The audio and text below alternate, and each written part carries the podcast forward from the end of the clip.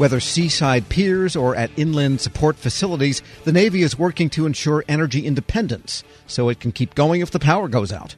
It's also working to increase facility resilience to extreme weather and rising tides. For more, at the Sea Air Space Conference, I spoke with the Acting Principal Deputy Assistant Secretary of the Navy for Energy, Installations, and Environment, James Balocki. Really, what we're looking at is what we're trying to, to achieve for energy security and resilience aboard those bases, and it's focused around the mission, whether it's launching, launching ships or, or you know, launching aircraft and recovering them for our mission. Um, it's about ensuring that that energy is available in plentiful supply, abundant quantities, regardless of the type that we're using. All right, because uh, we have heard some of the services have been experimenting with local grids and alternative sources of energy for those local grids, so they're not tied to the say the commercial grid that might be in the area. What's going on in the Navy? The Navy is certainly um, taking a very aggressive look at what's called microgrids. The idea that if the grid goes down or for some reason you need to isolate from it, you can, in fact, throw the switch, as it were, um, and, and basically operate the installation as an island, separate. Uh, we've got a couple of really great examples. One I'd love to tell you about is Marine Corps Air Station Yuma. Uh, and we've, for several years, had a, a microgrid out there. And, and, fascinatingly enough, whenever power gets um, above or below the voltage you expect it, so you plug in and expect to get 120, and all of a sudden it's 100 volts, well, for sensitive equipment like F 35 simulators, that causes problems. And so our ability to island or bring ourselves off the commercial grid allows us to continue to operate those simulators without losing time because they shut down or trip because of the because of the challenges with um, power that's uh, not correctly conditioned. Got it. Because the Navy and the Marine Corps are all over the country, not just on the coastal areas. But looking at the coastal areas, your strategy then involves independence because of resiliency to weather, or just general security because anything could happen to the grid. So the, the idea of resilience um, is, is more expansive than just climate or weather. Um, it, it, takes into account things that climate causes, so fires, droughts. Um, we would even say that COVID has created a resilience issue, right? The pandemic. Uh, but, but beyond that, cyber threats represent a threat to resilience of our installations. Climate, as we mentioned, and certainly energy is, is a big one. So, how do you tie in with the cybersecurity people in doing some of these experiments, like you mentioned in Yuma? Right. So, cyber is integrated into our design and construction practices, and then we also monitor our cyber networks separately from our information networks. In fact, the building control systems that operate a place like this represent as much or more threat uh, to the ability to operate it as our information networks do that you sit down at your keyboard every day. So we have to protect and defend that in exactly the same way. And given the temperatures in here today, I could say they're trying to conserve fuel and or energy in any way they can. Possibly. But we talked about the grid, which of course is the the physical basis of that security and resiliency. What about the sources of what goes on to the wire? What's happening there? So, really, the, the, power plants largely we depend by and large on the, the commercial sector, the private sector, to generate and transmit power. Um, where we'll get into a smaller, isolated situation, we'll put into place a cogeneration plant, for example, or solar or wind production with the ability with batteries then to time shift, right? Because sun doesn't shine at night, you've got to have the ability to draw power at night. Uh, so we're employing all of those techniques to be able to ensure that we're resilient and able to operate 24/7 as America depends on us whenever the call should come out. So your strategy then is not to be completely independent of all commercial sources, but just to have your own kind of backup resiliency because commercial failures happen in winter or whatever. Right, precisely. Precisely. Uh, you know, I would say um, we are an integral part of the communities uh, where we're uh, partners with with not only the power sources, but you know the roadway networks, the utilities generally. They become an important part of who we are and how we operate. And so we have to reach out beyond the gates when we look at resilience. We can't just look at the resilience of the gate.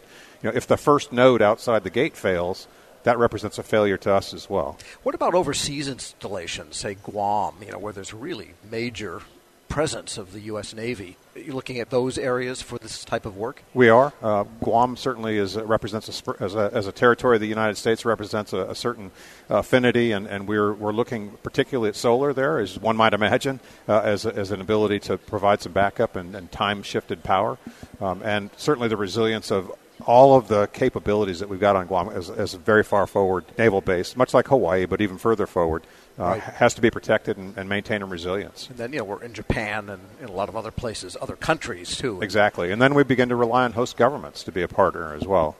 And getting to the larger question of modernization, installation work, there's a big backlog. Uh, there's also the need, as you say, to modernize some of the installations. What are your plans for 22, 23? What are you looking at? So our priorities generally are focused around a couple of things. I think first and foremost, um, and you've heard this in the news, the shipyards uh, certainly need to be modernized. Our ability to generate power by maintaining those aircraft carriers and subs and get them in and out when the combatant commanders need them is critically important. Certainly, our strategic weapons facilities, places. And just to get back to the shipbuilding for a moment, there's a real capacity issue there too. So I don't deal necessarily in the capacity, but we have to maintain, you know, what the capacity we have, and, and certainly an operational and and a, and, a, and a way that the velocity of, of ship movement through the maintenance cycles right. is not impeded by uh, the facilities, the infrastructure. So if they increase the capacity, then you've got a bigger job because you've got more to worry about. Precisely. If someone else does that. Precisely. Okay. And you were talking about the nuclear. Just so the, the strategic weapons facilities, and then uh, we'll be looking to our unaccompanied housing uh, as, a, as another priority as well. Yeah, housing's been an issue for, I guess, all the armed services, right. and, and uh, you got to get around that one. And what about commercial partners like shipbuilding yards?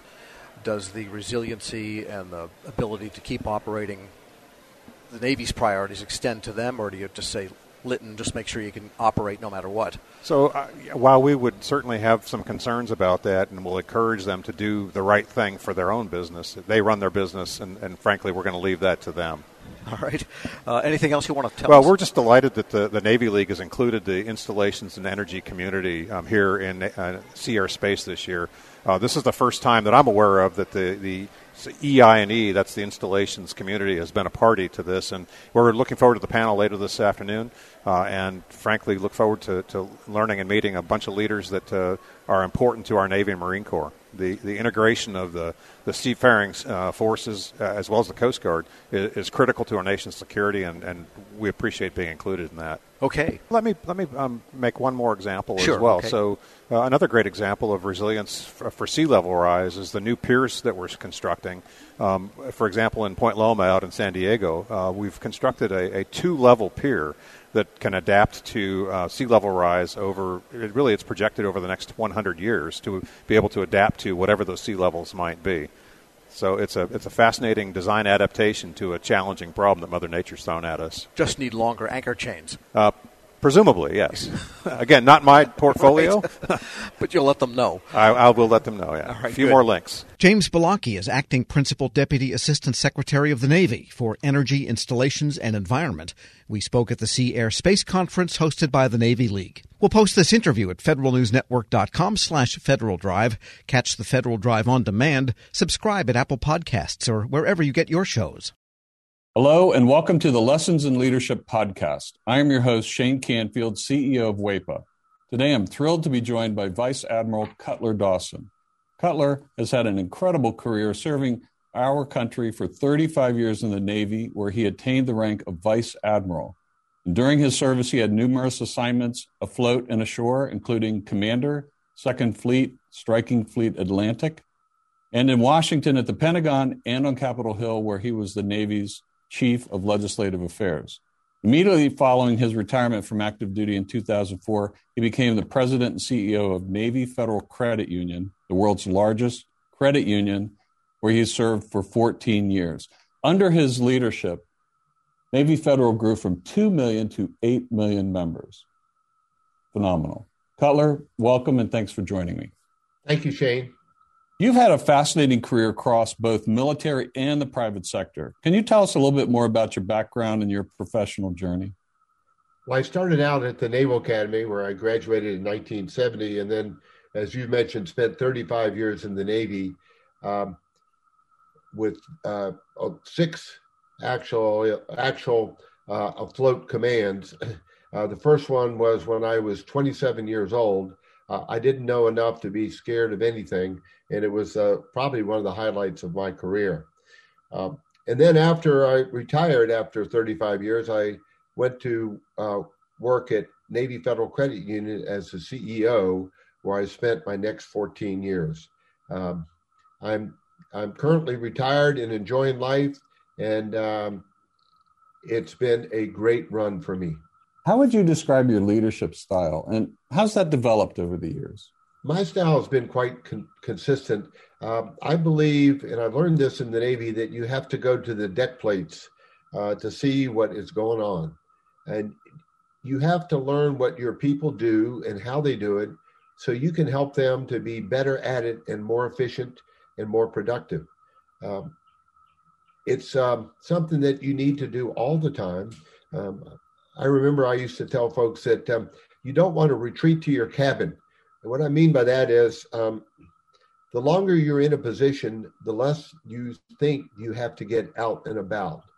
But that should be the opposite. You should get out and about more because people change, situations change, and you've got to figure out a way to get to them and find out what they're doing and where what you can do to help them. Uh, I We'll talk a little bit more about your book, but I read it um, from Sea to the C suite. Fantastic read. You talk about the deck plates in that um, as well. I would encourage everyone to get a copy of this and read some more detail about going to the deck plates. Cutler, who was the most impactful leader in your life and what quality did you admire about them? I had numerous while I was in the Navy, but uh, the quality that, that I enjoyed the most was the leaders that got to know me as an individual and that they cared about me. And I could tell that they cared about me. And they were not only my leaders, but they were my mentors. And um, I remember um, one particular one, Bill Schiffer, when I had my first assignment at the Pentagon.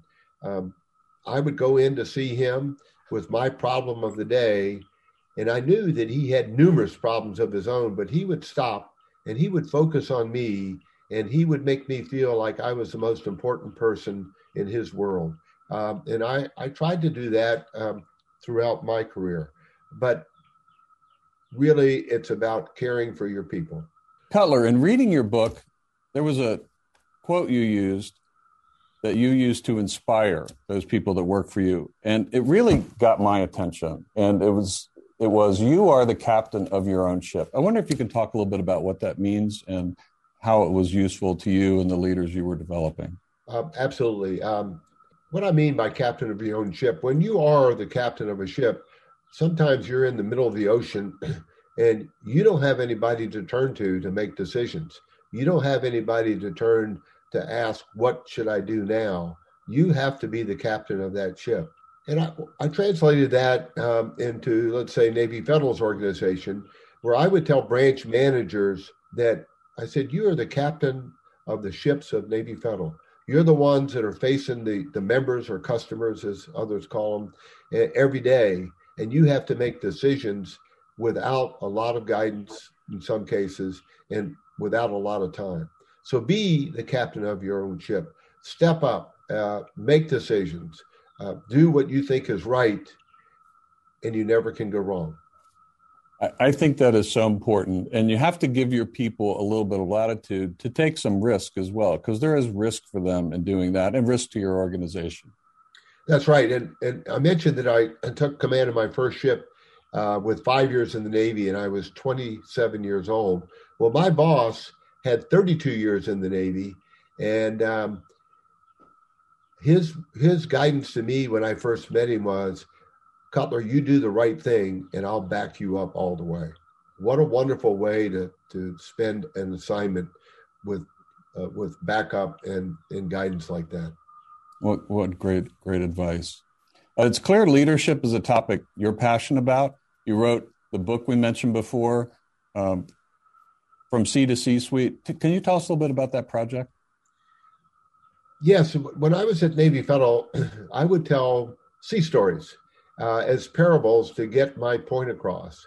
And um, folks would tell me, Cutler, we like your stories. It gives us a picture of what you're trying to tell us. Now, what else are they going to say? They work for me, but uh, uh, I took it as a compliment, and it was. And my wife encouraged me to write a book, and I needed a co author to help me. And I found a lady named Taylor Kiland who was the perfect, perfect co author she turned in my stories into wonderful chapters um, that I'm very proud of. Where can listeners find a copy? Well, you can get it on Amazon, uh, and you can also uh, get it on the Naval Institute website. Uh, and I might add that um, any proceeds from the book, Navy Federal uses uh, to give to charity. Fantastic. Cutler, thank you very much. Really enjoyed your time and your lessons and in leadership and sharing with us your life story. And, and uh, I've learned a lot both from talking to you today and reading your book. And thank you very much for your time. It's my pleasure. And I, I, I would like to add one thing, if I could, Shane. Um, during my assignments in Washington, D.C., I gained the utmost respect for the civilians that work here every day. They're hardworking, they're dedicated, and they they have my eternal gratitude. Uh, I got to come and go from the Pentagon. They stayed every day and worked in Washington when I got to go out and um, enjoy being at sea. Perfect. Thank you.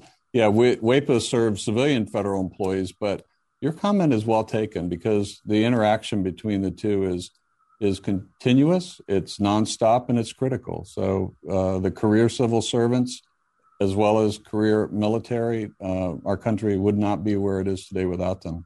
I totally agree, and and I can tell you from the U.S. Navy standpoint, uh, we couldn't operate like we do without them being the backbone of what we do.